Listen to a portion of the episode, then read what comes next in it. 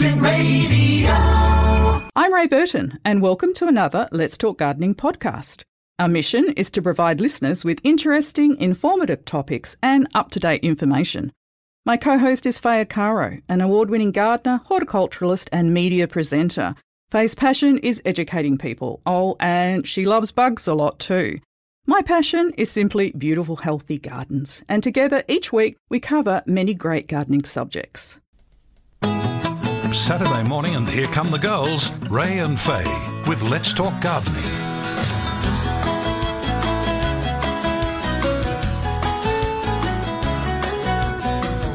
And good morning, gardening friends. How are you? I do hope you are enjoying this delightful uh, rain that we so desperately need.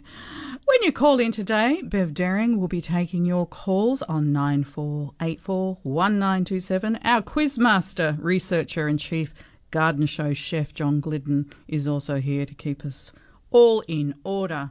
The dynamic duo Chris Bartlett and Mark Carlton started the weekend in great form, and we intend on continuing that trend this morning. Our cycling, no, uh, did we have Jim? I didn't see Jim was here. He just left the building. Jim has left the building, but he will return, folks, at 10 a.m. Our cycling DJ, Jim Crinan. We are in such a when we come into the studio. Uh, You, the the news is playing. We're swapping chairs. We're swapping. We're putting our stuff down there. Trying. We're trying to shove them out the door.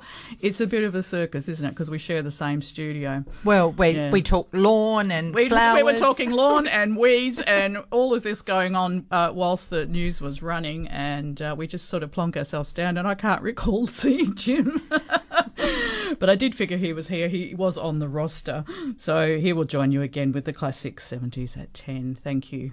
Faye Caro, good morning. Nice to have you back. Had a Uh, nice uh, Saturday off last week. Oh, Well, we did a bit of retail therapy, Ray. Yeah, we went as- plant shopping as well. Yeah, did you now? Plant hopping. I wouldn't have. I wouldn't All have all the way back from Donnybrook. Yes. Where did you go?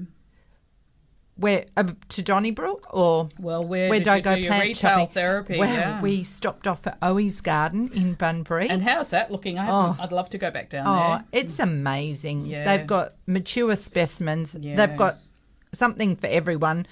It's an established garden, but they've got plants for sale. There's cactus and succulents. There's rhipsalis dripping from the ceiling. There's aroids and advanced leafy plants. So did you go mad? Little bit. Mm. I I was controlled though. Were you controlled mad? Well, I don't know how controlled I'd be. Then or we- you saving up But no, for not the saving next up, for the Ray. next place? just collecting. Well, then we went to Cheryl's in uh, Mandurah on the way back. She Yeah. has beautiful plants. So, yes, I bought a few more things there. Cheryl, the old plant lady, she calls herself. Yes. Yep, that's her. Yep, fantastic. Like, Yeah. You know, it's just, we sat there and we had a chat and we just went, I just went through shelf by shelf till I got to the um, collectibles and then Yeah. oh, it's like, Then it's game oh, on. I haven't got this one. I haven't got that one. You know what it's like when you see a plant you haven't got and you need. Yeah, must have it. Yes, I do know. Well, then I had to reshuffle everything. So this week, everything's out of the bathroom. Uh, that's back to being a bathroom. Mm-hmm. Is it? And we've got plants in the hothouse. I've tidied up the veranda, given a few plants away, thought about what I'm prepared to part with. Oh, Mm. Yeah. Ray, that's hard. But I'm, I have to do it because do. you know, winter's coming, and that is something I'd like to talk about to all the gardeners out there that are looking to buy plants this week for mum, Yeah. and what to buy and perhaps what not to buy, Caveat just to be. Yeah. careful of. Yeah, yes, we will talk about that. Now, in the studio this morning from about 20 to 9, David Parnham will be joining us. He's the berry specialist, and primarily we're talking about berries, blueberries, I would. Oh, he's across all, All berries. berries, okay. And I must say, I'm quite partial to a berry. And we've got a lot of prizes to give away this morning, as we did last week. We've got what we had last week and more. So tune, stay tuned. To And us. we've got emails to catch up on and We lots sure to do. talk about And- today, Ray. Yeah, we do. And today's program is sponsored by Garden in a Bag. Free delivery when buying six bags or more. Let's just head straight to Bunbury. We're chatting with John. Good morning. How are you, John? G'day, how you going? Yeah. Very good. How can we help you, John? Well, I've gardened for most of my life, but the point is that I've got a, a nice hibiscus out the front. It's a double. Uh, it looks a little bit sick. Uh, I think it could do with a prune, but I'm sort of a little bit worried about, you know, if I prune it now, um, especially if I pruned it hard, well, if I get if you get a frost, it might kill it, eh? Well, that's that's exactly right. The the main time for pl- pruning hibiscus will be after spring has kicked off. We oh, we August, give the, yeah. the plants a, a prune then and a feed because that's their growing time, and by doing that you'll get larger flowers. But what you can do at this time, and it's funny because Nolene has sent us a photo of her hibiscus. So I'll cover the two at the same time, if I may, John. So Yep. hers is dying back in the middle, and the other other stems are browning, but they're surrounded by many healthy hibiscus and now starting to have problems. So one of the things that can happen is you can get some rot in the stems, and this can be um, caused by excessive moisture, overwatering, or poor Oh, drainage. certainly, this is certainly not overwatering. Okay. Well, also make sure. we had, a, we had a big downpour the other day, but of course that was only one. Uh, okay. So make sure that there's no mulch up against the stem of the plant and that it has got good drainage. But you can prune out any dead, dying, or diseased branches and just give the plant a, a little up, but not a hard prune now. Yes, tip. Yep, yep, yep. Uh, just a, another little thing I'd like to tell you that was um, in my past as gar- uh, gardening. Uh, I worked for an Italian lady uh, uh, who had a big um, planter box around around her lounge room window, and in the middle of this planter box, she had an angel's trumpet. Ah, yeah. And and she said, John, will you prune it for you? Well, I said, no. I said, I'll dig it out for you, but I won't prune it. But, um, you know, I said, if I prune that, I'll end up in hospital because of the white sap out of it, you know. But um, but anyway, no, she but right outside the lounge room window. I, Right. I wouldn't have I wouldn't have that, would you? Well, They're very pretty. That's the problem. They're very well, there's pretty to there's look at. there's two types. There's Mm. one that has the trumpet up, and there's another that has the trumpet going down. I like that one. and they have certainly been linked to um, some nasty Health side issues, effects. yeah. And so that's what gardeners need to be aware of. But you're right about the the white sap Mm. and the fragrance, which may be lovely, can cause oh headaches and, And sunflowers get do. into your to Yeah. your system. So was, just- it was only just over a foot away from the lounge room window. Every Mm. time you'd open the lounge room window, you're getting the woof. Well, Yeah. I I understand your concern, John, and and that's rightly so. Well, I have dug them out. But the point is that when you dig them out, the, the roots don't seem to bleed like the, like if you cut the branches. Mm. You cut the branches, it already that spits in your eye. Oh boy, you're No, in. no, yeah, no. A good warning. Thank you for that, John. Thanks, Bob. Have a great day. See you. Bye. We are like twins, aren't we? Some of the things that come out now. What else? We are talking uh, very soon, 20 past 8, to Janice Foulkes Taylor. She has an open garden uh, in Mahogany Creek, yeah, called Bindari. Bindaree. Bindari. I think, has that one been open before? It has Yeah. been, and our garden club actually went there in November. And from the reports that I got back, Ray, this is a garden not to be missed. I believe it was one of the best with around 130 roses. Mm. And of course, they're opening now to to showcase autumn. And what a beautiful autumn day it is. It's Yeah, it's today. Mm. calm, it's not cold. Not at There's a little bit of rain around. Perfect, which I love. Leaves are falling, so a great day to get How's out and have a wander. Yeah, I'm reading a crab apple tunnel. Well, that would just be to die for. And there's chooks and veggies, and there's a plant sale, and you can get refreshments there, and uh, wheelchair access, Prime access. Sounds very nice. So we will be talking to Janice very soon about what you could expect to see should you like to visit Bindaree. Okay, open garden this weekend, today and tomorrow.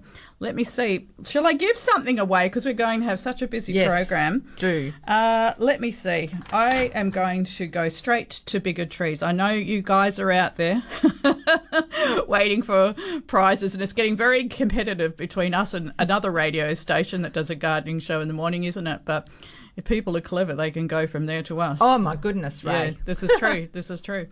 Uh, all right, let's go to bigger trees. Uh, We have a $75 gift voucher for you to go shopping with, compliments of uh, the lovely Kerry, who supports Let's Talk Gardening so strongly. And her beautiful nursery seems to be going, I think, from strength to strength. Put it this way, I can never get hold of the lady now. She's too busy. So I'd like to think that we had part part in, in all of that. But as you know, bigger trees specialise in frangies, ornamental and fruit trees. They have a constant stream of fabu- fabulous new stock arriving each week. And in the last week or so, small fruit trees have arrived with many different dwarf varieties, and also a large range of regular sized fruit trees have, have arrived, along with many exciting ornamental trees. Uh, jump onto the Bigger Tree Facebook page if you are internet savvy, and uh, if not, treat yourself to a visit to the beautiful autumn colour up at Bigger Trees right now. They're located up in Pickering Brook. You can check out their online options too by simply going to biggertrees.com.au. They do deliver. And uh, yeah, as I said, go and have a good browse. And, and there's she's pretty well got it all covered up there uh, now. It's a massive nursery and it's immaculate as well. It's just so lovely to walk around in. And uh, yeah, can't can't talk of it highly enough. She's uh, a special lady, is our Kerry. John's question. You must be a Curtin FM member and not to have won a prize in the last 28 days. Goes without saying, everybody knows the rules. In the Bee Gees song, 1st of May, what tree grew for you and me? I'll give you the question again. In the Bee Gees song, 1st of May, what tree grew for you and me? Give Bev a call, 9484 1927. And that gorgeous $75 gift voucher could be on its way to you. All right. Faye Caro. You got an email you'd like oh, to? let's let's, do a let's couple get of to emails. work. Yes, absolutely. So Trish from Dianella uh, sent in. Now these emails are from a couple of weeks ago when we were last here, or came in during the week. Um, the kangaroo paws have a black colour on the leaves, and she was going to cut them all back and feed with the native fertilizer. Would this be the right way to go? Absolutely, Trish. Um, that's ink spot disease and it's fungal. But by removing the leaves and encouraging new growth, quite often the plant will overcome that. And certainly a native food or blood and bone would be ideal. Can you treat the ink spot? You can, but you you don't need to. Mm. Need I to. I like to keep things simple, Ray. Well, once you've cut them off, they very often overcome it and Mm. Come and back. come back. So Yeah. they put on new growth, and like with aphids on on your garlic chives or chives. Once you've removed the infestation, you encourage new growth that is often more resistant to it. So that's the way I would go. And uh, an email that came in from Mary of Duncraig. She has a problem spot. It's it's a nice little raised brick bed, and she's had plants in there. She had the baby Pete agapanthus, and she said it was a huge mass of roots with mealybugs which occupied the the bed for several years.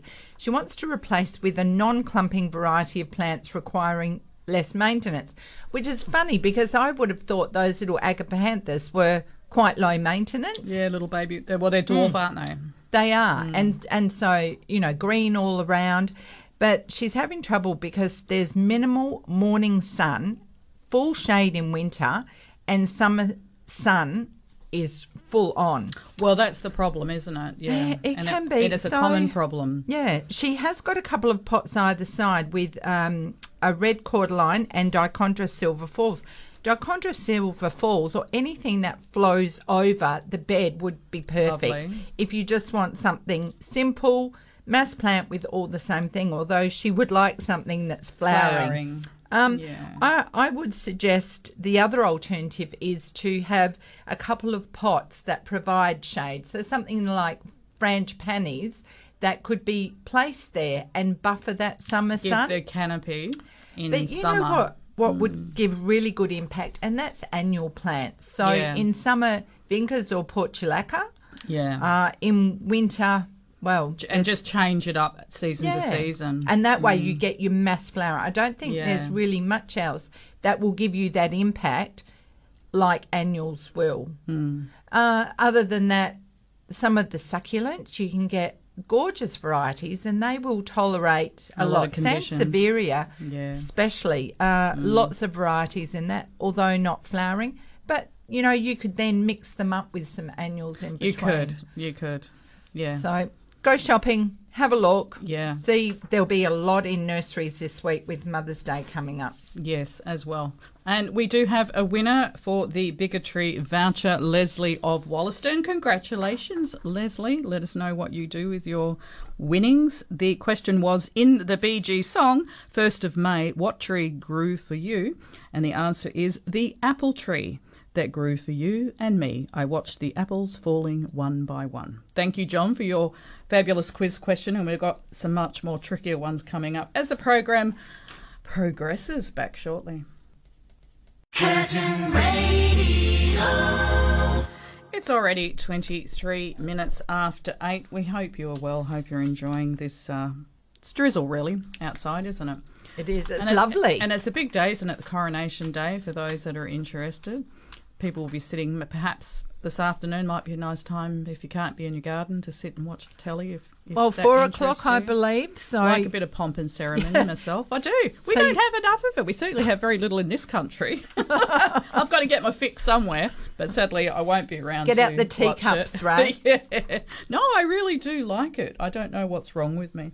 All right. Nothing. Uh, we have Janice online. Now we're talking about the open garden up in Mahogany Creek. Uh, it's located at uh, 2610 Thomas Road. It's open today and tomorrow. It's called Bindaree. Good morning, Janice. You're with Ray and Faye. Good morning. How Hi. are you? I'm great. I'm looking at the weather. Going, well, it's wonderful for the garden. Yes, Um, so anyway, you know, it's that time of year, isn't it? So it we really is. expect- Yeah. Expect the rain. So Well, it is autumn after all, and you know what better day to wander around a drippy garden? It's not windy, No, it's not cold. It's not cold. It's really quite perfect. I encourage people to get out their Absolutely. brollies and Yep. put on their boots 100%. and get up there because I've heard, Janice, that you have one of the best gardens. Uh, well, we love it, and so and we've lots of other people have enjoyed it as well. But you know, the artist is always critical of their own art. Yes, I know. um, it's it's an unfinished process, but you know, it just keeps it keeps us busy, and we love it. So Aw. that's the main thing, and it's lovely to share it with other people. For sure. What What's your favourite parts of the garden currently? Ah, well, well, John has about 130 roses. Um, a lot of them still out in bloom. It, you know, it's a bit earlier finishing up here, and a couple of weeks' time there'll be a bit more of a flush probably. But um, I do. I'm a, I'm more of a cottage gardener, so I have lots of plants, and I'm a bit of one of those things. John goes, "You don't need more plants." I Oh. saw thing. You don't need more plants. Yes, but I haven't got this one. That's right. so I I like to grow lots of different things. At the moment, the camellias are coming out. There's cyclamens are under the trees, and um, and lots of other autumn flowering plants. Um, got a lovely couple of dahlias that I really love. Um, Yeah, so all sorts of things, pots and bits and pieces. And I've done a couple of little quirky things in the garden this autumn, so um, people can look out for those. I've got my little fairies, look out for them. and um, and, um, and the maybush, which I believe is not a maybush, but it's out in blossom. And yeah, so um, I don't know. I just love the different seasons. The azaleas coming out again. Um, so just whatever's in flower, really, whatever's happening at the moment. You know, it sounds magical. Tell us about your crab apple tunnel. Oh, our crabapple tunnel is going into colour now. In autumn, it's just stunning because the blossoms out, so people have to come back in au- um, in springtime. I mean, um, and and of course, the the wonderful we've got a you know 20, 30 odd um, deciduous trees on our property, so they're in various colours at the moment. Um, the the two maples at the front have just lost. Probably, I haven't been, I'm not going to walk down there this morning. Probably lost the last of their leaves, but they've been spectacular. But we have others coming on, so lots of other things doing their thing. But the crabapple walk is amazing, um, and um, yeah, so lots of colour in that as well. How how how long has your garden been established? Did you say?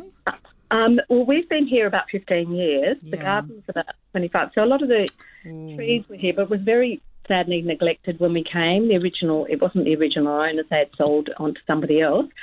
Um, and and we've just planted a lot. We've just started with the house block, and there were a couple of few trees that down the front. Um, and then I said to John, I think we should take this fence out. Let's move down here. So you, and then we moved out to there. Well, you know, oh, I've got some roses I've got to put in. Um, so yeah, it wasn't. Um, we've done quite a lot of work in the garden since we've been here over the last 15 years, putting um, structures in and putting planting lots of new trees, and and we basically stuck to deciduous because Yeah. we're in the hills and because we love this display as well, and the and the spring growth when it comes, you know, it's just yeah, magical. And what else can our listeners expect to see? You, you're supplying. There's refreshments are available. Refreshments are available. Plant We have- sales. we have a few plants for sale, and um, we have an extensive veggie garden too, and we very much keep to organics. Um, John doesn't spray; we just we um, use all the, the organic products, and we have chickens in our orchard, which help to keep our our um, our fruit fly at bay. So that's been really great, and. Um, yeah, so lots of lots of veggies in the garden. John's done a great job of harvesting water, and um, we have a couple of dams on the property, so we have plenty of water for the summer, which is wonderful. Um, which he harvests off the roof of the house and it goes into there. So, um, yeah, so we have yeah plant sales. John's got lots of um, bearded iris that he's got for sale, so Oh, We've tidied them all up. They're not in flower except for the yellow one, um, but people can come and have a look and see what they would like. and am I reading correctly where it says you've got a florist display Oh, yes, my- demonstration? yes, my florist friend Heather, who's just amazing. Everybody will love her. She's coming and she's going to show how people how people can just walk around the garden and pick a, a bouquet of flowers um, as they go. So she's going to be doing that ten thirty today and two o'clock tomorrow. Oh wow. and and she'll, you know, she's a wealth of knowledge when she's been a florist for. I better not say how long. She'll, I'll, I'll display her. Yeah, probably 30, 30 years anyway. So she's just amazing. She taught me how to pick a bunch of flowers going around the Oh. garden. It's such a great thing to be able to do. to learn So- to do. Yes. Well, Have, have your eye in for it. That was something I was out looking at yesterday. What what could you put into a, an arrangement that just um, epitomises autumn? Yes, yes. Um, what could I put into an arrangement? Mm. Well, um, well, I've got well. There's lots of autumn flowers out. We have lots of salvias as well, so they're all um, doing their thing. Um, and and the garden's two and a half acres. So we've basically filled it up, but it's really Spoilt for choice. the, flowers and there's lots of autumn leaves. And Heather will use whatever's there. Like she does like I would call that. Oh, do that's a strange thing to put in the in the arrangement, but it just works. yeah. Well, I would love to follow up on this. I'd love to get a couple of photos of, of what she puts together. Oh, you're most welcome. I'm more than happy to share. I'm sure we'll be taking photos. That And, sounds um, great. It's going to do a little display, my flowers for the table for the where the refreshments are. So, yeah. So that's Oh, how that's how and, and so your address. well. Sorry, Janice Love, is your address two six one zero Thomas Road? Mahogany Creek. Yes. Okay. That's a, that's an easy one. And open today and tomorrow from ten. Open today and tomorrow, and people can park down the road. Um, Bush Reserve on the other side, so there's quite a lot of parking down the road. Good access. available. Yeah. Yes, yep. And it's flat. Like most of the areas flat. People can get around quite easily. There's lots of paths, gravel paths for people to walk around and view the garden. So And I just envy you living in Mahogany Creek. I just think uh, it's the most it's glorious. just beautiful up here. Yeah. Just so um, yeah. So John's been doing a lot of um, the native area down at in the front of the block. so he's been expanding all of that as well. So, so there's lots for people to see and all sorts of different range of things, whatever you want, really. Oh my goodness! And it's a lot of work prep, prepping a garden, and I know it's a labour of love. Uh, how long has it taken you to prepare this garden to open it today, Uh, or is it just ongoing? Well, it's just ongoing, really. I did some quite a few changes in the summertime. Not really thinking I was going to do an autumn open garden. I was thinking I was going to do it later in the year. Um, so, yes, I think John and I just spend quite a bit of time. People say, "How much time do you spend in the garden?" Well, I mm. don't know. How long's a piece of string? We Yeah. just, you know, We just- you just we do. wander around and pull the weeds as we go, and mm. and because we both both love it, it it really just happens. Um, plus, we have busy lives outside of, of our garden. Mm. But I pro- we probably spend an, at least an hour a day in the garden. Sometimes we spend all day in the garden, and you know, depends what we're doing. Yeah. And um, and several days, you know, in the garden. So yeah. Um, but yeah, we don't probably count the hours. You know, gardeners don't count the hours. No, correct. Yeah, It's can not work when you love it. No. Absolutely, and there's you know plenty of room around the house. We've got um, verandas around the house, so we've set it up so people can have a nice cup of tea uh, in the shade, in the well, out of the rain if it's raining. Um, And we've got a few spare umbrellas, so you know. Oh no, it sounds just like heaven. I encourage everyone to get along, and we wish you a lot of luck with the weekend. Uh, we know it will go well. Okay, well, thank you so much for having me on. That's uh, most appreciated. You're welcome. Enjoy, Janice. And pe- people can drive up the hills. There's lots of other colour happening in the hills too. Yes, so exactly, exactly. It's worth the drive, so we encourage everyone to try and get along if they can. Good on you. Go well. Yes, thank you so much. I so appreciate you for Yeah, having us on the show. Thank You're you. welcome, Janice. Have a great weekend. We will. Cheers for now. Bye. What a delightful lady. Absolutely. I really think that that. is a garden I that- I want to see. yeah, yeah. Will you get up? I'll try, Ray. Try. Mm. I'll try. Mm, ditto. Uh, Bob of Kalamunda phoned in and he has roses that are around 20 years old and they need to be removed and replanted in about a year's time. Is it okay to put them in pots for a year? Well, there's probably no other choice, so yes, Yeah. yes, Yeah. and they they should do okay. yeah, should get get by. In some cases, they might actually do better in pots if the pots are big enough. Enough, Yeah. they're into good soil and they're given a bit of love. Yeah. they can do very well in pots. Yeah, yeah, okay. So, yeah, if you've got to do it, you've got to do it, and good luck. Good luck with that, Bob. Okay. 9484 1927. We have something else to give away this morning. What Actually, I tell you what we do. We have, and we'll give away three doubles right now. You must be a Curtin FM member and not to have won a prize in the last 28 days. We've got some tickets to the Perth Garden Festival, which starts next Thursday on the 11th and goes straight through to the Sunday of the 14th. We have uh, five double passes to give away today. We'll give away three double passes this hour and to the following hour. If you would like to win it, just give Bev a call right now on 9484 1927. It's three. Yes, that's correct. Sorry, poor old Bev. I throw her in the deep end. Uh, and uh, yeah, you'll be going along to the Perth Garden Festival, as will we all. I look forward to it. Well, they'll be busy down there right now, Ray, setting up Absolutely. the display gardens, and the marquees will be going up in the next few days, and Yeah. the store holders will be there. And we encourage everyone to get along because this is Perth's uh, Premier. premier garden event, Event. 50 years Yeah. this year. Yeah. And if we don't support it, it's not going it to be around disappear. forever. We had a So- good chat with Darren Thorpe and Mark Tuchek about it last year. Now they're both showcasing Last week. Last week, sorry. See how my brain works. Showcasing uh, what they're up to uh, at the festival. One way, just a moment. Yes, three. Sorry, I'm, I'm trying to handle uh, three. Yeah, poor Bev. Um, it it it will be a, a, a top event again, and uh, there should be some good display gardens to have a look at.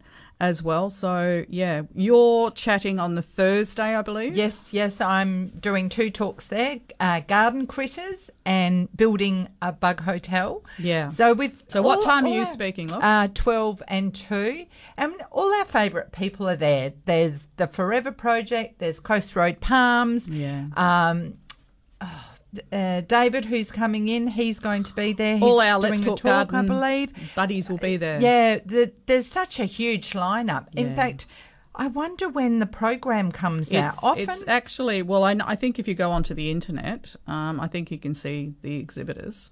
but there's also a lift out that sometimes comes In in, the the, weekend paper, paper. and maybe maybe someone can tell me if it's in today's paper. Oh well, could be. Yeah, Could be. That's true. There's normally a, a lift out. Oh, there's probably a paper here, Ray. Yeah, We'll get someone to sneak out and have a look. Yeah, so no, uh, that'll definitely be worth getting along. Now there is forecast for rain, but hey, between now and next Thursday when it opens, who knows what the weather's going to be doing? And just take yourself a brolly along and get out there and do your thing. I love to go to stall to stall to stall. I like to see everything. Yes. And of course, next weekend is Mother's Day as well. So, So- the, sh- the nurseries are What a getting coincidence, full, yeah, full yeah. of stock. Uh, the Kalamunda Plants Company are putting on the Growing with Costa event As well on the same weekend. as well as the dinner with Costa. What a massive and special weekend. guests. So, Yeah. plus there's And we're going to the dinner, you and I, of things. aren't we? We are. We're going to the Costa dinner. That would be really looking nice. Looking forward to that. Yeah, that's up in Pickering Brook up direction. Mm. Uh, that would be really nice to attend that. So, yeah. But wait, there's more. We bought tickets. There's a rose show on next weekend. A what? The, a oh. rose show. oh, dear. There's Chrysanthemum Society having a display at Hawaiian Forrestfield. Tomorrow, the Fern Society having their meeting, and they are looking at Australian native ferns, and that's at two o'clock at the Manning Senior Citizens Centre, corner of Ley and Downey Street. Australian native ferns. Yes. that's interesting. Of which there are many. So Okay. they're starting with A to B and moving along during the, the next few meetings to be able to cover them because there are so many, Ray. Hmm. I just wish there was many of me so that I could go to all these different. I know. events. I know. Life gets kind of busy. Hectic, I know. So Mm. I hope people have got their uh, pencils and uh, piece of paper by the radio guys. And uh, if you want to know more, give us a call and we can expand on that for you. And an email came in from Bev a couple of weeks ago that we didn't quite get to, uh, although, although we have covered it a couple of times before, but I'll give it a, uh, another mention because, as I've said before, when you buy plants, and this is very topical for this week, when you buy plants, often the the indoor plants are grown in a coir peat and it holds a lot of moisture sometimes there's also a plug in the centre of it, and that can uh, cause an untimely death. But one of the game changers that I've come across is repotting a plant when you get it home, getting it out of that mix and putting it into an open, free draining mix for a lot of plants. And the the mix includes one bag of orchid mix, one bag of premium potting soil, a sachet of cinnamon.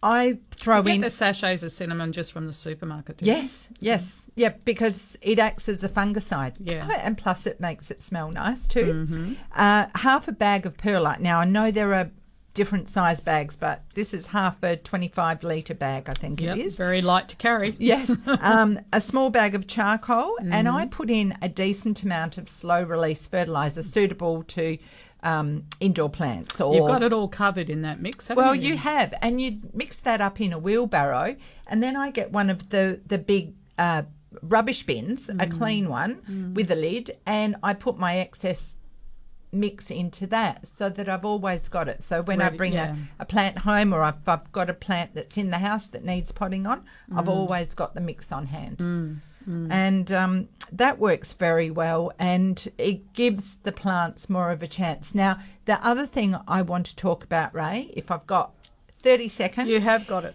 is that a lot of people might be keen to get out there and buy mum one of those unicorn plants. I'm very keen to buy myself one you or two or three. But I just want to give a warning to people because at this time of year, um, I see a, a lot of cuttings being sold Yeah. of plants, but we are going into winter. It Mm. is not an ideal time to be growing some of the rarer varieties, frost tolerant plants in winter. It's more likely that they will rot. And next weekend, we're talking to Nikki from Gold Leaf Greenhouse, mm-hmm. and we'll talk more about it. But just hold off on buying expensive cuttings if you don't know what you're doing. That's my word of warning mm. because I can see a lot of money changing hands between now and Mother's Day that might end in tears. Yeah, I think it's it's smarter and more savvy to buy something established, something going, something rooted. I Unless you're really skilled in that area. Even uh, if you are, it's you know, it's, a, it's a gamble, it's a risk. Well, I know I've with, done it. Mm. with weather and with cold, unless you are set up, Yeah. uh, with the right growing conditions. Yep, But there right. again comes a word of warning. If Yeah. you go down that pathway, down that rabbit hole, Be careful of where the plant's been living. that and be prepared for your electricity bills. Because when we start turning on lights and humidifiers and mm. changing mm. growing environments, mm-hmm. it can be expensive. So don't underestimate that. Oh no, absolutely. There was a lady we were speaking to last weekend, and she is a professional grower, and her her bill, power bill quarterly, is two and a half thousand dollars. She did it so well, though. But she did it really well, and it's a business. So, but that gives you an example. I mean, not many of us are on that level, and nor would we be going to that level uh, of power bill usage. But wow, it certainly was impressive, wasn't it? Oh, amazing. Yeah, yeah. We're both sitting here grinning. All right, we better have a break. We shall return. And we are back, and we have been joined in the studio by the berry specialist, David Parnham. Good morning. and Ray. might get you to put that microphone right near you, Squire. How's that? Better. okay, where did you trek from this morning? Uh, Parkerville home. Yes. Yes, yes. So you live up that way too. How beautiful. Yes. Yeah, absolutely. what are the other suburbs around Parkerville? Uh, close to Mundaring. So in the Shire of Mundaring. Yeah. Yeah, Well, Darlington, I love it Hovea. all up there. Kalamunda, all that, all those areas. It's a great spot for an autumn drive, isn't it? Day out. Certainly and is. you live there. yeah, yeah. Our um, we got a beautiful pin oak, which is uh, just turned the autumn colours over the last week or so. Oh, It's- just yeah, magic. lovely. Yeah. No, I wish it could just stay autumn all year round. Personally, we will speak to you obviously as the morning progresses. We encourage calls about berries, blueberries, whatever you need to go know about, and uh, how how to grow them. In, in, in controlled conditions, I'm reading on my running sheet. What does Well, that mean, Faye? David is a specialist in many areas. He he grows uh, not only blueberries, but tells me he's across all berries, which is a big claim to fame. He also uh, is very knowledgeable about growing tree ferns, ah, and Yep, love my ferns. now is it consults on greenhouses and growing conditions. I believe. No, well, I certainly have learnt a lot about that um, working um, where I do for a commercial ber- uh, berry grower. But um, yeah, just general knowledge, Faye. General knowledge. Well, and when you you're a plant collector or you you love plants, you end up down all these rabbit holes, don't you? Yeah, you got to create certain environments for um, all your different plants. so, Yes. I like the way do. he's saying that. He's very coy. Got to create certain environments. Yeah. Well- we all need 50 acres. You what know, what Well, do else do you that's grow? Tell tell me about your different growing environments. uh, so my wife Callie and I, we've been uh, getting right into our veggie garden um, over the last few months. So our winter crop's gone in. We've uh, turned our um, chicken coop into Fort Knox uh, because the foxes are Ah, quite yes. active up our way. I our was way. about to ask you that. Yes. Um, and yeah, just we, we bought a mulcher to um, turn all of our green waste into mulch and Well done. uh, yeah, really improve the soils and Yeah. Try to grow better. We're always on a steep learning curve. I know. Do, do you have acreage or a large block? Uh, so we have uh, five acres up oh in well, there you go. Parkerville, You've got and space to play. yeah, Uh, the property was a nursery, so we've got a few tunnels and Ah. um, a bit of native bush, and yeah, the messy corners. Mm, excellent. So, And- with your veggie garden, uh, what what sort of controlled growing environments going on there? Not a lot. In fact, it's way too shady. Probably not the greatest winter um, veggie bed. Uh, so I'm eyeballing a, a sunnier spot maybe for next year. Um, but yeah, the the main thing we've done is put bird net around the whole lot and a cover over the top. keep all the pests out. Well, for it's mostly to keep the crows out. Okay, Um, so with our um, chickens, Yeah. if They the crows have access, they just take all the eggs. So, is that where your chickens live, or spend just the off daytime? the side. So yeah, they've So have they got access into your veggie gardens? yeah, and we just pen off the um, the particular raised beds that we don't want them in. So you've got raised beds as well, metal or custom yeah, just made? old tin Yeah. lying around the property. Mm. Recycling, upcycling. And we have a cheeky listener. He's rung in Neil, and he wants to know because we've got David the Berry Man in the studio. Are we going to play Chuck Berry? I'll have a look on the system for you, Neil, and if Oh, we get time, yes, we'll play a little bit of. Chuck Berry. Do like him? yeah, it's all tongue in cheek, of course it is. Uh, all right, we can take calls now. Nine four eight four one nine two seven. Coming up, we do have a prize to give away.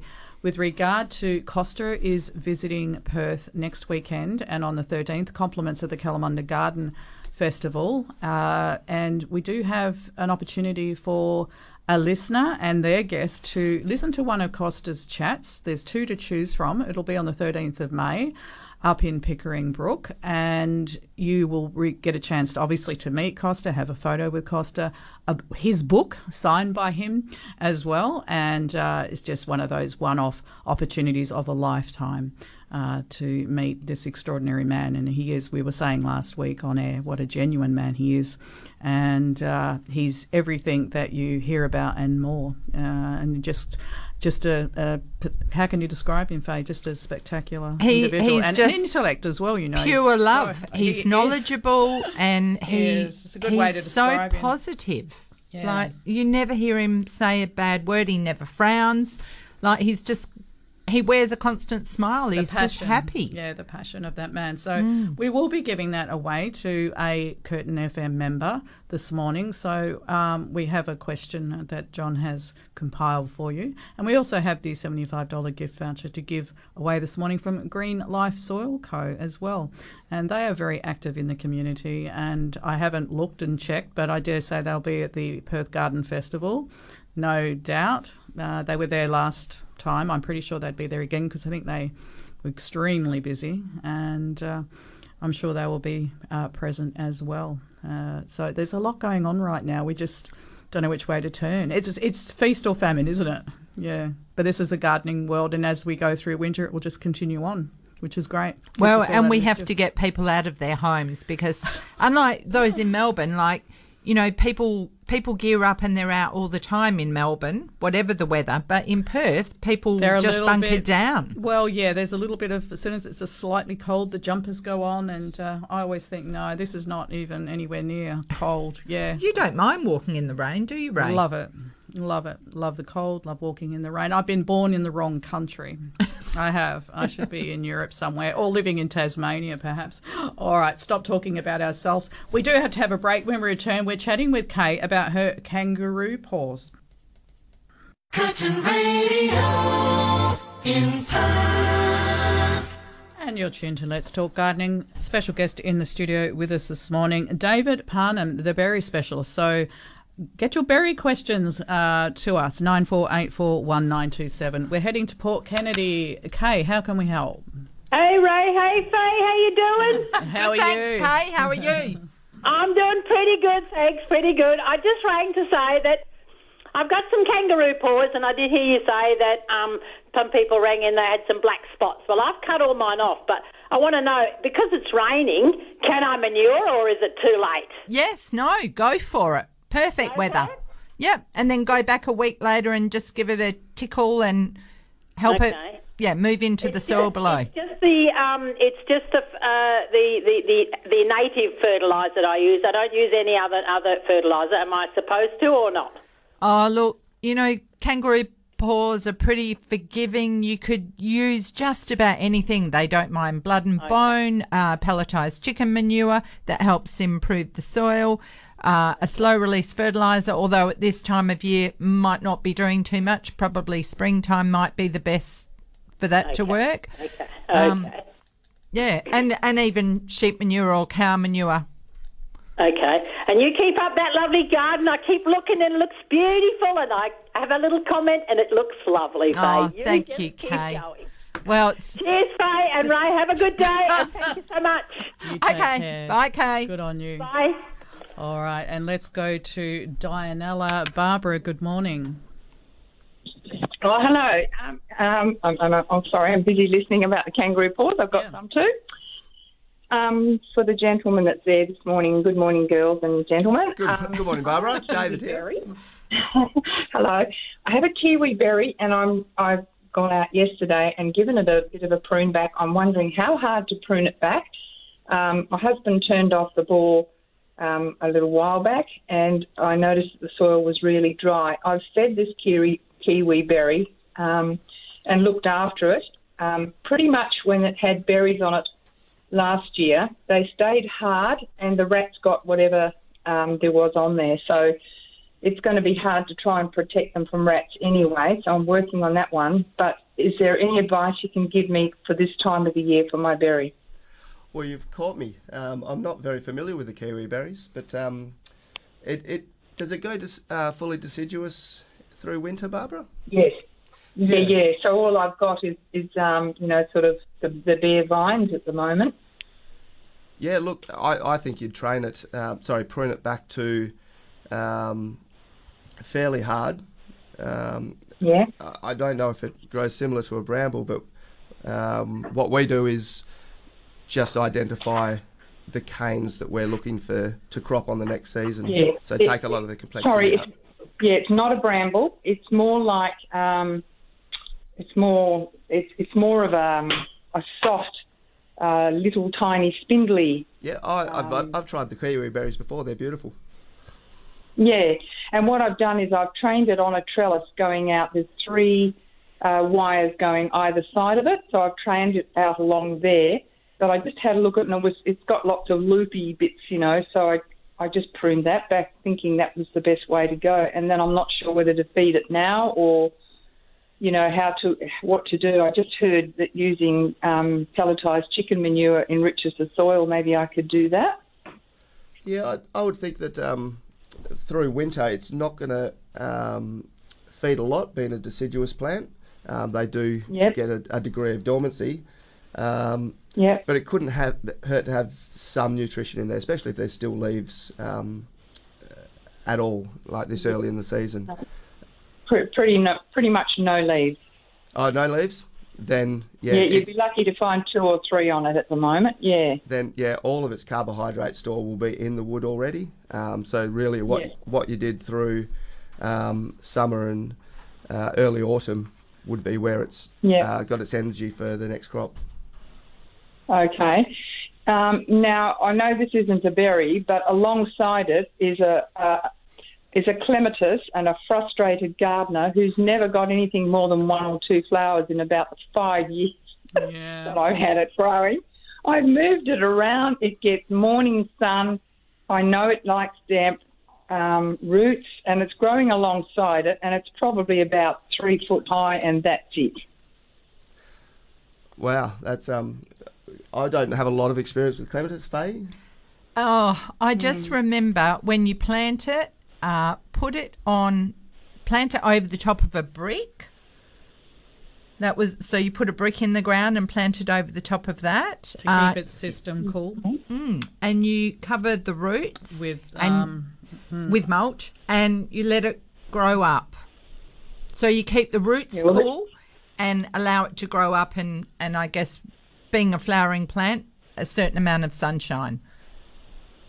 Can I put that? I mean, it's too late now, obviously, because it's been in the ground for so long. Can I I, I do try to keep it cool, and it's only getting the morning sun. So, um, could I put bricks around it now? I think I know of probably people that actually do put it above the ground and and just to protect that area to try and Hmm. keep deflect any heat getting uh, into the root area. And yeah, I do know people that have, have Yeah, the, yeah. the rubble and bricks and all of that around the the top. How old is it? Oh gosh, it would it be at least five years old. I bought two beautiful ones from a local nursery. And they always look Um, great and when I you love- buy them. Mm. Oh, of course, and I, and I did everything I could. I actually had it in a beautiful big, big um, blue pot close to my back veranda, so I could see the flowers. It wasn't going to be happy there, so I've moved it. Probably that's just this. It's been in this position for at least I'd say three years. Okay, well, let's um, we'll follow up on this. I, I would like to check when it should be pruned Feeding. and and feeding. So I don't want to give you the wrong advice, but pruning encourages more growth, and feeding Yeah. can encourage more flowers. So let's just get John to to follow that up, and he has got some pearls of wisdom here, some information All he's found on your kiwi berry. Apply Okay, fertilizer. Thank you so much. Apply fertilizer annually. Cover the root zone to keep uh, with mulch to keep it cool. When the soil is dry, if you live in an area with deer or rabbits, install trunk guards or fencing around the Yeah, site. I'm done. Okay, so is that the is that the advice that you were looking for, or That- do I wait for more? Advice on kiwi berries. Oh, on kiwi berries. Yeah. I'm sorry. Right. Okay. Yep. Yep. So yeah, okay. it, it was interesting, I thought, and worth sharing. Yes. Okay, All right. Thank you. and we'll find Yeah, out more so about the clematis. About the clematis. clematis. Is that how you say it? Oh. All right. Thank you so Cheers much. for now. Bye bye. Bye. We do have to go to the news, and so Hazel and Mary, stay with us. We will be with you very, very soon. Showers today, heading for a maximum of 19. Right now it's 11.7 degrees and the humidity is sitting at 85%. Overnight, you can expect a minimum of 13, a maximum tomorrow of 24, a shower or two. And looking ahead to Monday, the overnight minimum will be 15, so quite quite warm minimums, and a maximum of 25 with a shower or two. So it's not cold, it's just a little bit of drizzle happening out there, which is absolutely perfect autumn conditions. And John tells me the rainfall so far for May is sitting at 2 mil. Okay, so that will obviously increase in the next week. So, so far we've just got 2 mils of precipitation. Okay, let's, we've got calls, we've got, yes, Faith? We'll, we'll quickly just finish the clematis Yes, information yes, because John's yes, brought that in. yes. So they like to be kept moist and require regular deep watering during spring and summer, but avoid waterlogging. Use a complete fertilizer in spring. Now, they may need regular cutting back in warm, moist conditions. So once it's finished flowering, prune the plant to 20 centimetres above the ground. Yeah. However, there are three types of clematis, Yeah. and one will flower on previous season's growth, another will flower on both seasons' growth, Don't you just love it? Yeah, carry on. and others flower on new growth. Mm-hmm. So let's find out what variety. the variety mm-hmm, is. Mm-hmm. It also brings up the point this is something that we have not covered. Really, growing conditions for clematis. I would love eight to. years mm. on the garden show in my time. So I will note that. I do have information coming in on the hotline, Ray. So I will get back to that in a moment. And that's from Kerry of Garden Buddies fame. Yeah. And that brings me to another, Another note, point, yes. which, of course, today is Naked, Gardening Day. Are you going to get your gear off? Hadn't planned on it, Ray. Hadn't planned on it. Uh, Not here, has no, helped. she doesn't mean that. David, stop. How do you I don't mean that? Good looking man.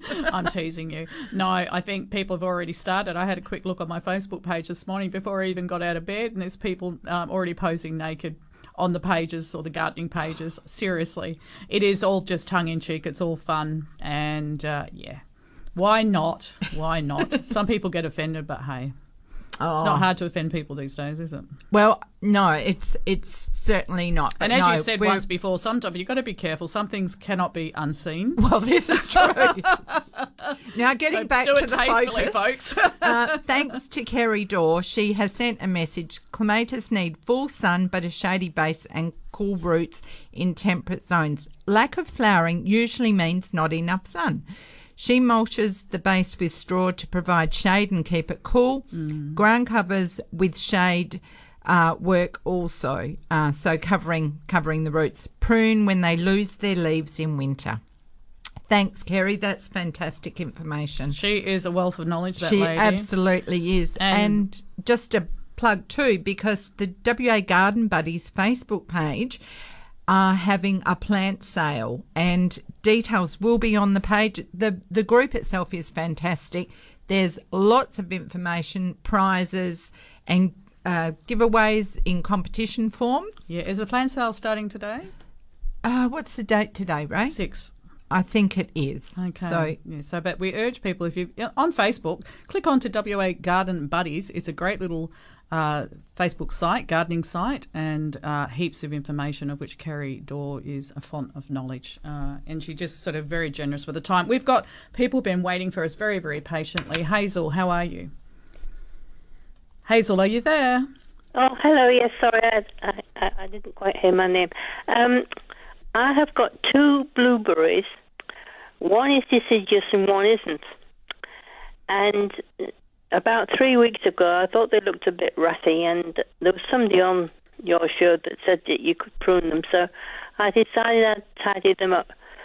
And she suggested putting new soil in on the top. Anyway, I decided, which I've done with other plants, take the take the plants out of the pot, put new soil in the bottom, which was the right kind of soil, uh, put them back in, put new soil on the top, and I think I can't be definite, but I think I put a bit of fertilizer on and prune them both. Now the deciduous one I think has died. The other one has shot away beautifully. Do you think that if I leave the one that I think is dead, it might come back to life in the spring? Uh, good morning, Hazel. Um, yeah, Morning. I I think um, there is definitely a chance. Um, with Oh, with that bit of disturbance, um, it may have just gone into a little bit of a um, forced dormancy. But you can tell by But there's no green on the on the stems at all. It's just gone brown. It looks dead. yeah. Look, if you if you just wonder if I nick put some um, some um, um, um, seaweed solution into it, if that might just help the roots, and then wait till the spring. It n- never got any leaves on it until the end of November, which I thought was rather late. But anyway, and it didn't fruit very well. I've had them two years.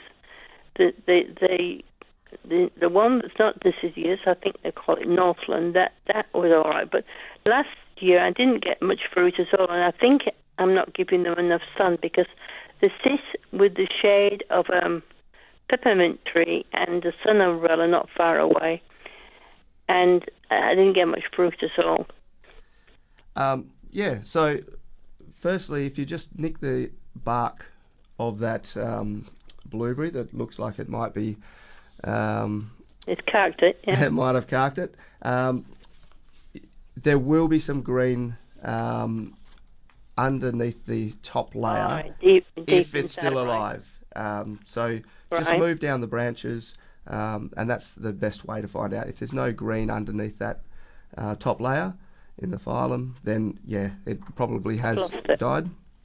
Why would I have lost it? Uh, look, could be any of a number of reasons, um, but yeah, just the um, the fact that the disturbance has happened going into its dormancy, um, that may have been uh, Right. may, been the problem. I might just chance it and just um, put the seaweed fertilizer on it and then um, leave it till the end of November. And if nothing happens, then I've I- lost it. I would try to refrain from the seaweed fertilizer. Blueberries at You the would? best of times don't like a lot of um, salts, I guess, in the bag in the um, in the pots. Um, their root systems like a really fresh water environment, so um, No seaweed. I, I would steer clear of that until it's actively growing, and then it can use use that nutrition. Okay, good. thanks for your call, Hazel. Good, thank you. I got in touch with the seaweed people you had the other week, and I've got some seaweed now. Oh, the sea perrier. Yes, yes, Yeah, yes. I got, I got, I got some for my dog, some for me, and Oh. some, some for the garden. Well done. Well done. I hope- think there are a lot of people out spraying this week. I, I've Mm. heard from a couple of excited people. with their new products. Yes. Yeah, no, hope it goes well for you, Hazel. Well, I had, I had to have my dog's teeth done a, Yeah. oh, a couple of months back, and it cost me seven hundred dollars Yeah. to get my dog's teeth done. Correct. So, and they recommended the seaweed product then, which I've been using. Ah, So, I interesting. when I heard about what you uh, your Yeah. your C. Perrier, I decided to send off. So I've now got that in hand when I finish the one I've got for my dog. Yeah, Seven hundred dollars is a lot to put on your dog's teeth. sure is. Yeah. Yeah, I, I know all about it, Hazel. Yeah, as Yeah. many as many Okay. animal owners do. Yeah, Good. we've Thank you. Try. Thank you. Good on you. Bye. And oh, that I was just about to go to that. Oh, there she is. Okay, she's moved. Mary, sorry that we've had to make you wait so long, love. That's all, that's all right. Good morning to you both. Good morning. On behalf half of my son, he has a mango tree. He's had it for about five years, and it's not in the right spot, and he wants to shift it. Can would it be all right if he replanted it? It's about one and a half metres high, um, uh, and it doesn't look too good. And he thought he'd shift it into the more of a sunny position. Oh, when would you do it, David? Um, When it can recover quicker rather than than yeah, now? fo- being fully evergreen, I'd do it towards the end of winter. Yep. End Yep. of end of winter, right? Yeah. He just it's uh, so he just thought he'd give it another go. It's been he's had it for about five years and it's not doing. You know, it's in the shade and it's not doing too good at all. So he thought he'd give it a go of replanting it. Yep. And the, the thing is, Mary, it'll be actively growing when the weather warms up, or so you move it just Yeah. before that time. If he did it now, it could go into shock. It's cold. The plant's not doing a lot with its roots. Um, Right. So I, I think it could suffer. So more after winter then. Wait till the weather Yeah. gets a bit warmer. Yep, late yep, late winter, early spring. Right, yeah. Another quick question, if I can. He's got he's bought all this bamboo and um, six big pots of it, and he went away for two weeks, and of course it all dried out. and It looks a bit dead now, but he's planted it. Will it come good? But good old bamboo. It it might. They they're very hungry for water. Knowing bamboo. Double double check that it is not a running variety if mm. he's actually No, it is. planted it. Okay. Yeah, it's not not a running variety. That's what Okay. I told him. Don't get that tight. Yeah. But they are big clumpers. Um, Yep. oh, but they're so gorgeous. Do you know what variety Yeah. um, he has, Mary?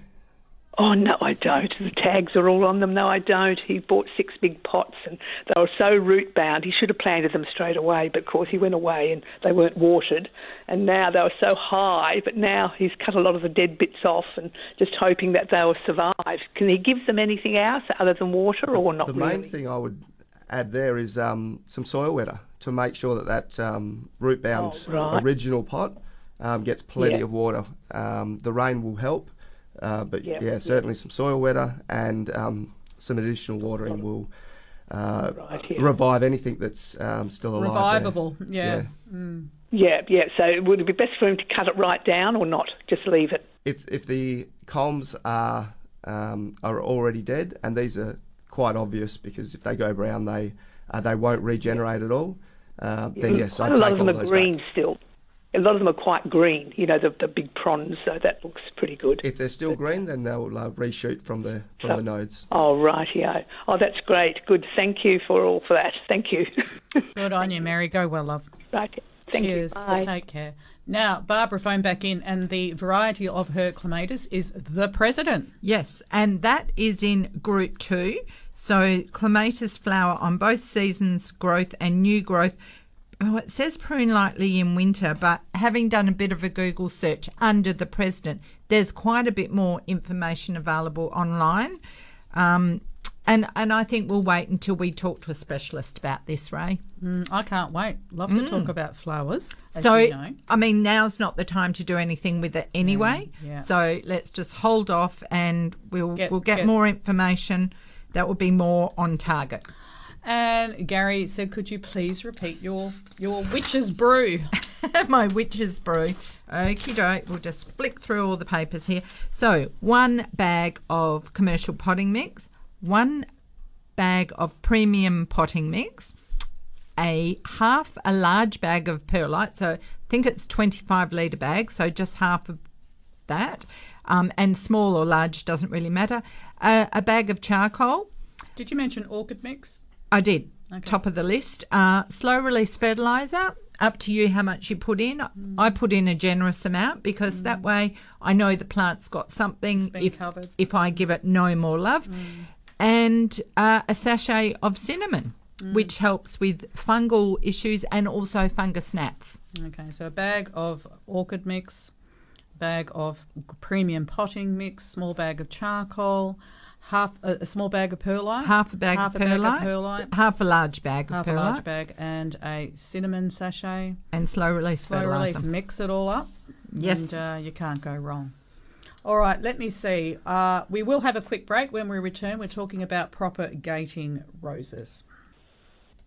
Curtin Radio. And we are back. We do get caught out on the breaks, but regular listeners know what we get up to. Always a lot of gardening chit chat. We're in Lesmurdie. Hi, Ian. How are you going? Hey, good, thanks. I'm just wondering if it's too late to uh, take cuttings for roses to propagate. I'm I'm not sure. Um, Makes two of us. yeah, uh, it's not something I've ever done. I know we've talked about this before, Ray, haven't we? Um, do you remember when Melville's roses are doing all their propagation? Yeah, I'm pretty sure it's more. Be, it's before spring. Before spring that they start to do some work. But you know what? I think just to be clear, Ian, if you wanted to call Melville Rose Nursery and speak to Rob and Kate, Katie, uh, they're they're the ones that are going to give you the right answers with regard to something like propagating roses. We, we don't want to steer you in the wrong direction. Well, and the other thing is, if it is a special rose, I know they have sometimes done it for people. So rather than take a, a chance yourself, if it is one that's uh, you can't move, but you want to take a cutting off for sentimental reasons, they they sometimes do that. All right. Thank you very much. do, you know, do you know Melville Rose Nursery, Ian? Oh, yes, I do. Yep. Okay. Yeah, they would be the Oh, best people to speak to regarding that. All right, you're welcome. Sorry, I couldn't be more help. It's not. It's out of No my worries. realm of specialties. No All problem. right, thanks, Ian. Bye-bye. Bye. Uh, and Kay of Port Kennedy is saying, can worm castings be added to your potting mix? They they can be. Um, they they certainly can. Probably might depend on on what type of uh, plants you're growing. I know some plants, for example, you don't want worms in your pots. Like I can almost hear John John's voice in my ear. You know, you don't want worms in fern pots Yeah. because they can undermine the soil and they can make the soil quite muddy. Yes. And when you use worm castings, there can be the little egg capsules in there, so you would possibly end up with that. So That's that is true. Not in your specimen ferns for sure, but many other plants would benefit. Yeah, no, that's a good point. Now, we have a prize to give away. You must be a Curtin FM member. FM member, just get that out. Uh, not to have won a prize in the last 28 days. And you know our phone number, of course, 9484 1927. Andy, Andrew and Mandy, Kalamunda Garden Festival, they do a lot in the community and for the gardening industry. We just love those guys. And they have offered us the opportunity for one of our listeners uh, and, and, and a guest of their choice to go along to meet Costa and listen to one of his chats. This is all happening on Saturday, May 13th. So that's next Saturday. Uh, and it's happening up in Pickering Brook direction. And we can provide you all of those details, obviously, off air. Now, you can choose from Growing Food and the Soul. That's one of his chats, and that's happening at 11.30 in the morning. And then there's another chat at 3 p.m. called Biodiversity in the Soil and Garden. So there's two options for you to choose from. You will get a chance to meet Costa, obviously, have your photo taken. His latest book will be signed and given to you. Uh, it's one of those lifetime experiences that you may not normally get to to achieve. Um, and all thanks to Kalamunda Garden Festival and Andrew and Mandy, who are doing just uh, amazing things for the gardening industry here in Perth. And there's also uh, other activities uh, on that same day that the, these are ticketed events, uh, but there's uh, Costa the Garden Gnome uh, is doing a talk and nature walk at 9 a.m. on the 13th. And there's also a dinner in the evening as well that you could attend if you would like to. And there's entertainment by the Formidable Vegetable. And I like I just love the sound of that, Formidable Vegetable. I can see Faye up there rocking and Oh, rolling to Formidable yeah. Vegetable. I Quite- just know you'll be there, girl. Quite a beat. yeah, so you can see a lot more information on the Kalamunda Garden Festival Facebook page. Uh, if, if you like. Now, here's your question, if I can find it, because I've got papers flying in all directions. This is another one of John's tricky questions for you. Bear with me. Here we go. In 2014, what did what part did Costa play in the ABC Kids program Get Grubby TV? In 2014, what part did Costa play in the ABC Kids program called Get Grubby? Get Grubby TV. This is the question for, that John has compiled for us, and yes, it, it, we're making you work for your prize, but it Sounds will be- too easy. d- do you think so? Well, yeah, but do you I think might I be gave out a hint? Do you think I gave out a hint a minute ago? I don't know. I might have. Nine four eight four one nine two seven. Give Bev a call now, and we will arrange those tickets for you. Okay, carry on. Let's talk berries. Yes, please. David, how can we get the most out of our berry bushes? Yes. And I guess specifically blueberries. Uh, so, I guess at this time of year, um, we are coming into obviously winter, and uh, with the blueberries, there's two different types, as um, Hazel noted, one of our previous callers. There's uh, deciduous blueberries, northern highbush, and they will be going into a, a sort of a degree of dormancy which uh, will be broken in spring. So there's not a lot to do with those. Um, they'll need a prune probably towards the end of winter. Um, for most of the other blueberries, the southern high bush, um, which are most of the blueberries sold around the Perth area.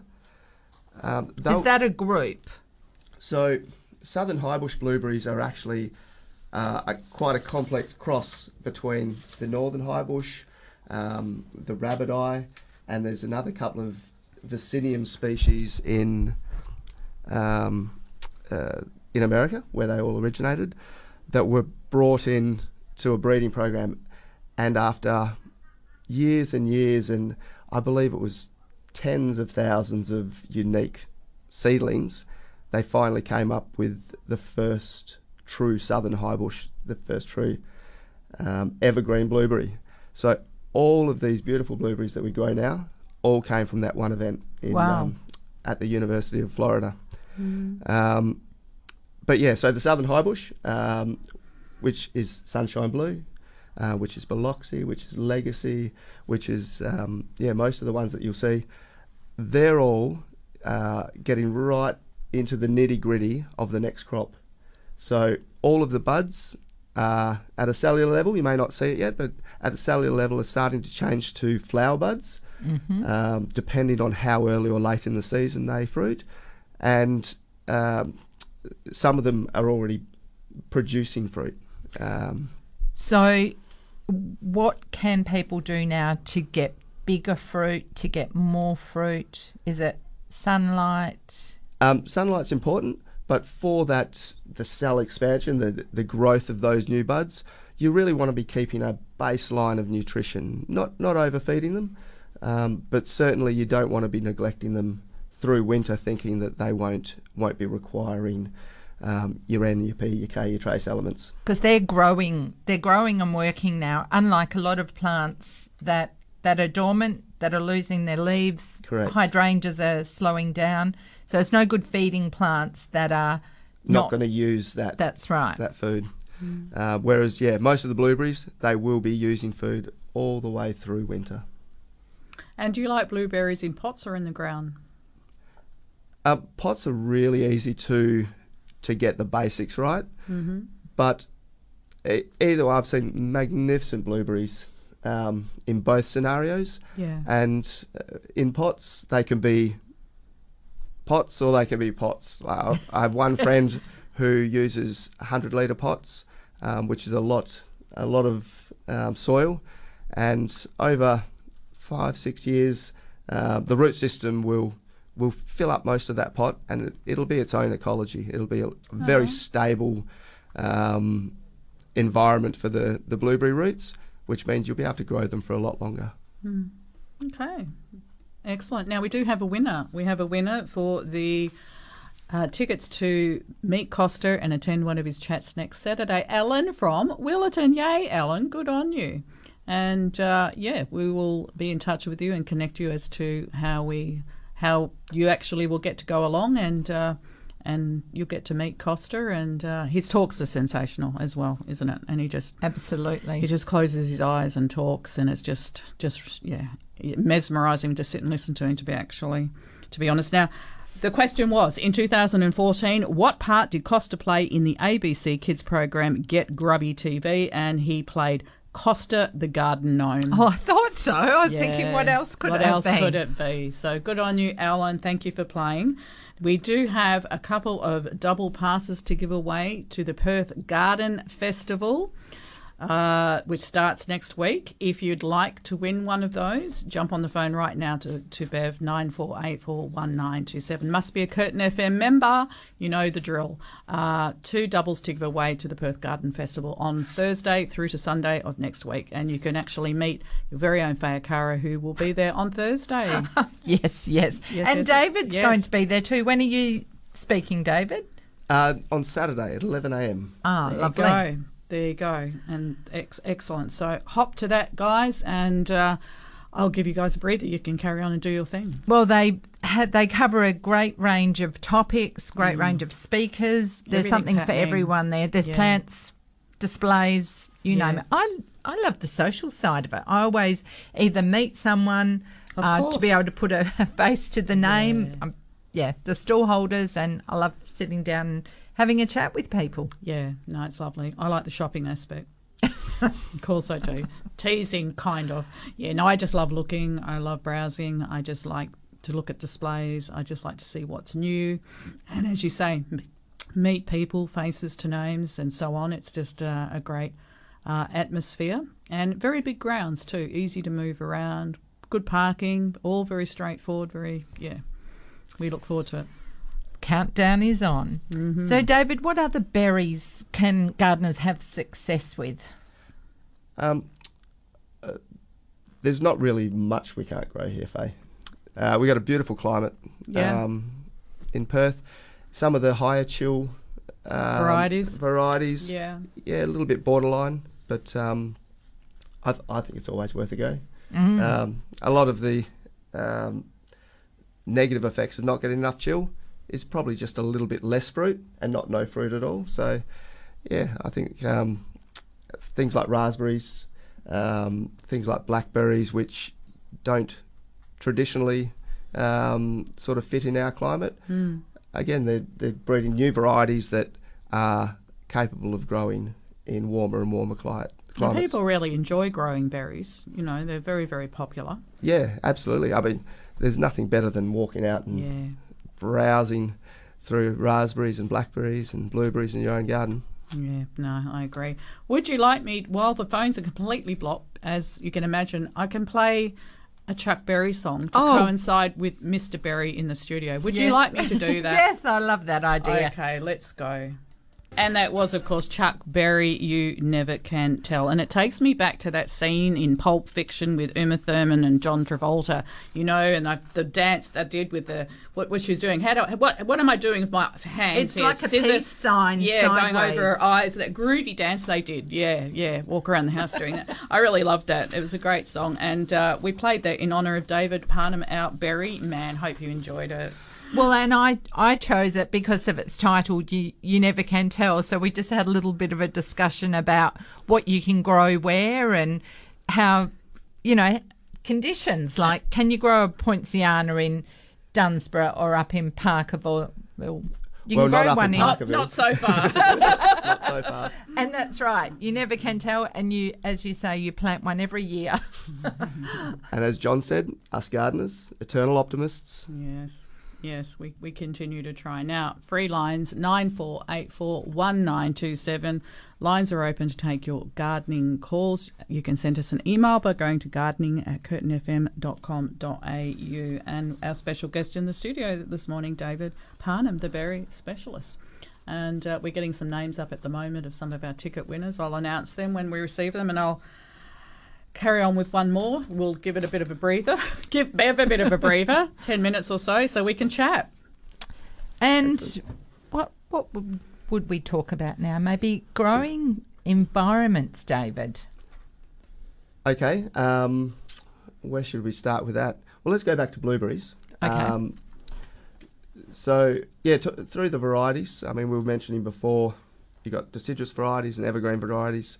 Um, the the evergreen varieties, and I've seen this quite a bit, are are often kept in uh, shaded locations through winter, and they'll certainly enjoy the rain, and um, that will, will help the soil, and um, will certainly not have any negative effects. But if they're in the shade and they don't have a chance to dry out, Yeah. um, then yeah, certainly they're going to start to look a little bit ratty, um, lose leaves, which um, I, I see quite often. Uh, so even though they're an evergreen variety, in a commercial environment, we grow them under under plastic. So slightly warmer, we can keep that foliage dry, um, which again helps with the pests and diseases, keeps Mm. the um, uh, things like botrytis and fungal diseases at bay. So yeah, under a patio with a warm aspect is always a really nice place to grow them through winter. Do you have some favourite varieties that you could recommend to the listeners? Yeah, look That are available to that are listeners. available. Yeah, I won't. I won't go too abstract. Um, the the sunshine blue, which is very popular and Yeah. um, easy to get, I've grown that um, and produced amazing big bunches of berries, almost looking like globe grapes. Wow. Um, and that was on a very young plant, which um, I think we were talking about earlier. Pruning, very important with the blueberry. You've got to keep the growth and the plant nice and young, in that you're rotating through new branches every year. So you're pruning every year after fruiting? You're, you're pruning every year. You're not necessarily pruning everything off every year, but if you have five main canes or six main canes, you want to sort of take some of the oldest ones out every year and introduce some new ones in because your biggest fruit and the ability of that plant to, um, I guess, move nutrients and, and resources to that crop really depend on the age of the, the branches. That sounds a bit like rose pruning, doesn't it? Taking out the older, older uh, canes to let newer ones and to force new growth. Similar in that and in the fact that you want to keep the centre nice and clear. Uh, if you keep the um, the air and the light able to get into those plants, then you're going to have a lot less problems with um, uh, yeah shading effects, scale, um, those sorts of things. All right, we have to have a break. I'd like to talk to you about feeding programs uh, on the other side. Uh, the winners for our garden show tickets we've got Mary of Banyup, Banjup, Maria of Middle Swan, Pete, Jane from Redcliffe, Andrew of Yangebup, and Carolyn in Aubin Grove. Good on you guys. We may even bump into you at the show. Curtin Radio. Busy morning and more to come. Uh, Rosemary of Warwick called in. What pests to look out for on basil plants, please? Oh, at this time of year, basil would be slowing down. The, it it doesn't like the colder weather, so if you're if you're looking out for pests on them, they don't tend to have a lot of pests, do they? Like they're one of the plants that you grow to, To repel do- other pests. exactly, Mm. yeah. Um, no, just just ke- maybe whitefly, but I Mm. don't I don't think you have a lot of pests on basil. Quite honestly. Yeah, no, fair enough. Okay, let's head to Shenton Park. Audrey, how are you? Oh, not too bad, thank you. I wonder if you can give me some advice to give to my daughter. She's put some spinach and parsley seedlings in, but the slaters are having a, a ball, and um, she's lost half of them, and we wondered if there's anything that we could put around. But I must tell you, she has a lot of compost and also coffee grounds that she puts around. So I don't know if that would harm them at all. Uh, eggshells might have been one thing that, that you sprinkle around plants. Well, certainly snails and slugs don't like to to cross the sharp edges. Um, Oh, yeah. You can get some blue pellets that target slaters. And the other thing that I sometimes use are beer traps. Not so much for slaters, once again, more for the slugs and snails. Okay, all right. Well, I'll put down eggshells and blue pellets then, shall I?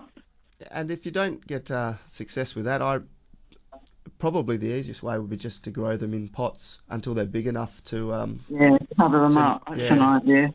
Yeah. I think Okay, also yeah, there, once again for slugs and snails, sawdust helps, but funny thing is it'll it'll keep away slugs and snails, but slaters love to live under it, so they're probably in the compost that she's using. Yeah, so if she probably, was to bring that away from the neck of the plant, that might also help. Yes, okay then. Oh, and one more thing Mother. while I think of it. yeah, Um, citrus. So, um, like the the skins of oranges. If you cut an orange in half and scoop the pulp out, use Yeah. the upside down cap on the ground. So what happens? The the slaters are attracted to it. They shelter in it, Oh, okay. and Yeah. then you can remove the shell, the skin. So you put the shell actually around the plant, and then the slaters go Just- in underneath that. just next to it. In fact, just Yeah. there's a lot of things that slaters will shelter in. Pipe, uh, terracotta saucers, bricks, they tend to gather underneath for shelter.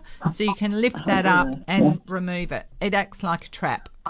Okay, my dear. Thanks awfully. I'll tell her that, and we'll see if we can save what she. I, I think she bought one of those containers with about eight in. You know, eight seedlings, and yep. I think she's lost. I think she's lost half of them already. But um, anyway, we'll see if we can save the rest. And you can make a very much. collar with a collar uh, with like a, a soft drink bottle and put that Oh. over the top, and that stops them going in to the base of the plant. Oh, okay. Oh, there's several things you can do then, isn't there? Mm, yes. Okay, all right then. I'll, I'll give that to her. I'll tell her that. Thanks awfully. Thanks, Audrey. Thanks a lot. Bye-bye. bye. And we're moving on to Subiaco. Carol, hi, how are you? Good, thank you. How are you? Great, go ahead. I, yeah, I just realised uh, talking about blueberries, Yes. and um, I've got two plants that need repotting. What type of soil do they go into? Is it in the acidic or, you know, uh, middle of the Well, road? right, we'll answer that, Carol. We're just going to get you to turn your radio off in the background for us, please. Right. Thank you. love. Okay. Okay. So good morning, Carol. Um, you definitely want um, soil that's on the acid side of neutral. Um, I was just talking to Faye about some um, some potting mix that she'd bought and tested the pH, and it was up around nine. So nine is not really that good for blueberries. What's ideal? Ideal is about between five and six. Okay. Yep. Yeah. Um, and most of the um, the nurseries and garden centres you go to will have a Special. a special low Yeah. pH mix, like an azalea mix. Yeah. Sometimes there's a specialty blueberry mix. That's right, I've seen it. Yeah, Mm. I know um, Green Life All right. does that. Okay. hmm Oh, that sounds great. Yeah, I was a little bit late tuning in today, and I thought, oh, I've got two uh, plants that need repotting, so I, I, I can get something specially for them. Yes, you can. Didn't can. realise that. But on Thanks that on that for your help. note, Oh, Carol, yeah. I will just say, although it does say it on the bag, I tested three different varieties of premium potting mix this week, and they were not what you would have expected. I was quite surprised, and the reason I did was because we'd had a a bulb potting workshop, and Lynn from WA Bulbs had said that someone had trouble growing hippeastrums, Mm. and when they checked the pH, they found that it was quite adverse to to the conditions. And so, with that in mind, I bought a pH test kit. I tested three different bags, and they were not what they were supposed to be. Which But was the blueberry specialist blueberry mix Yeah. would be surely. Yeah, the azalea Yeah. mixes and the blueberry mixes uh, will will be what they what they are because um, I, I guess that's how That's they're how they're marketed. formulated. Okay. Yeah. All right, Carol, we need to wriggle on. So you can get a pH kit to to test it then. Sure can. Yes, yep. Wherever you buy your potting lovely. mix, you should be able to buy a pH test kit. Lovely. Thanks for your help. Okay. Thank Bye, you. Carol. Okay, we have a short break. When we return, we're chatting with Margaret and Shirley. 100.1 FM. And you're listening to Let's Talk Gardening. Special guest in the studio, David Parnham, the berry specialist. Straight out to lines because we've got to cram a lot in between now and 10 o'clock. Uh, Margaret, good morning. Oh, good morning, girls. Morning. David. Good morning, Margaret.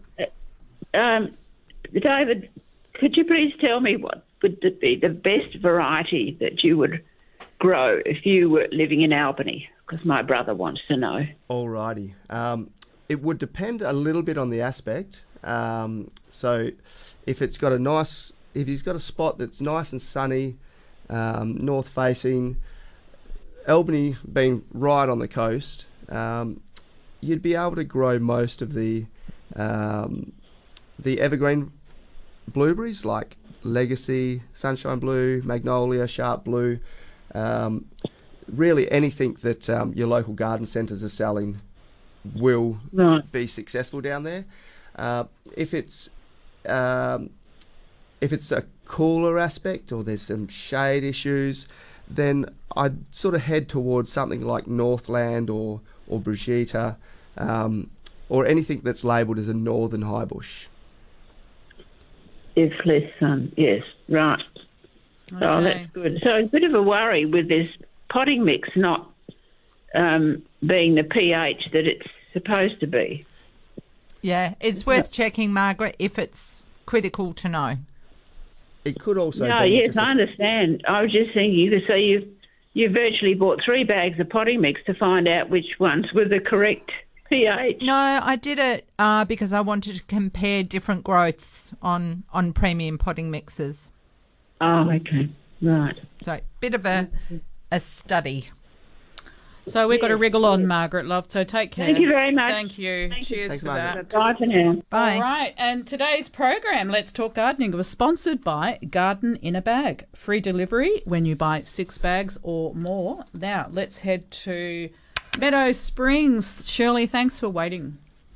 It's a pleasure. Thank you. It's a pleasure to be able to speak to you. Um, I have a poinsettia which was given to me about a year and a half ago. Uh, you know the ones you buy in, in, in the shops for around about Christmas time? Ah, yes. And the, the um, mixture that's in there is like sort of clumpy, fibrous Yes. the Yes. soil. Well, I've had it for a year and a half, and it's grown beautifully, and it's just so pretty. It's like a little bonsai. Um, and I need to repot it because it's now beginning to look very sad, and I don't know what potting mix to use. Well, they're they're pretty happy in just about anything, so a premium potting mix should be okay, Shirley. Okay. Okay, I just wondered whether it needed perlite and all sorts of other things for it. But Not really. They they are pretty forgiving, and in fact, they grow okay in the ground as well. yes, I've got one outside growing in a pot, and it's it's enormous and it's beautiful. But I, I just wondered because this is my indoor one, so I just wondered if it, I could just put it in a normal potting mix. Yep, you sure can. Lovely. And the other quick question I wanted to ask: I was given um, a rose bush in a pot, and the um, they uh, loosened the, the the root went right through the bottom of the pot, so it's got quite a thick root coming out the bottom of the pot. Uh, Can I cut that off so I can get it out the pot and re- and plant it in the ground? Uh you you could do, but you could also cut the the pot if you wanted to to save the root. Is it growing through and into the ground? it was growing into the ground, and they dug. I was looking after um, a lady who's gone into a care home now, and uh, they had their house up for sale, and I just looked after the garden for them because it's right across the road from me, and I used to just deadhead and prune here and there. And uh, the gift they gave me, this uh, they dug it out and gave it to me, but it so it was, the root had already gone into the ground. So. Yeah. Okay. Yes, I, you can cut it off, and hopefully there's enough root mass in the pot, and it will recover. Okay. And I, and and what time of the year must I do that? Well, now's probably not a bad time. Okay. Thanks, Yeah. Shirley. We have to wriggle, love. so much. Thank Okay. you. Cheers. Bye. All right, hold on to your hats. We have one more $75 gift voucher to give away uh, from Green Life Soil Co. Compliments of Linda and Paul Mitchener.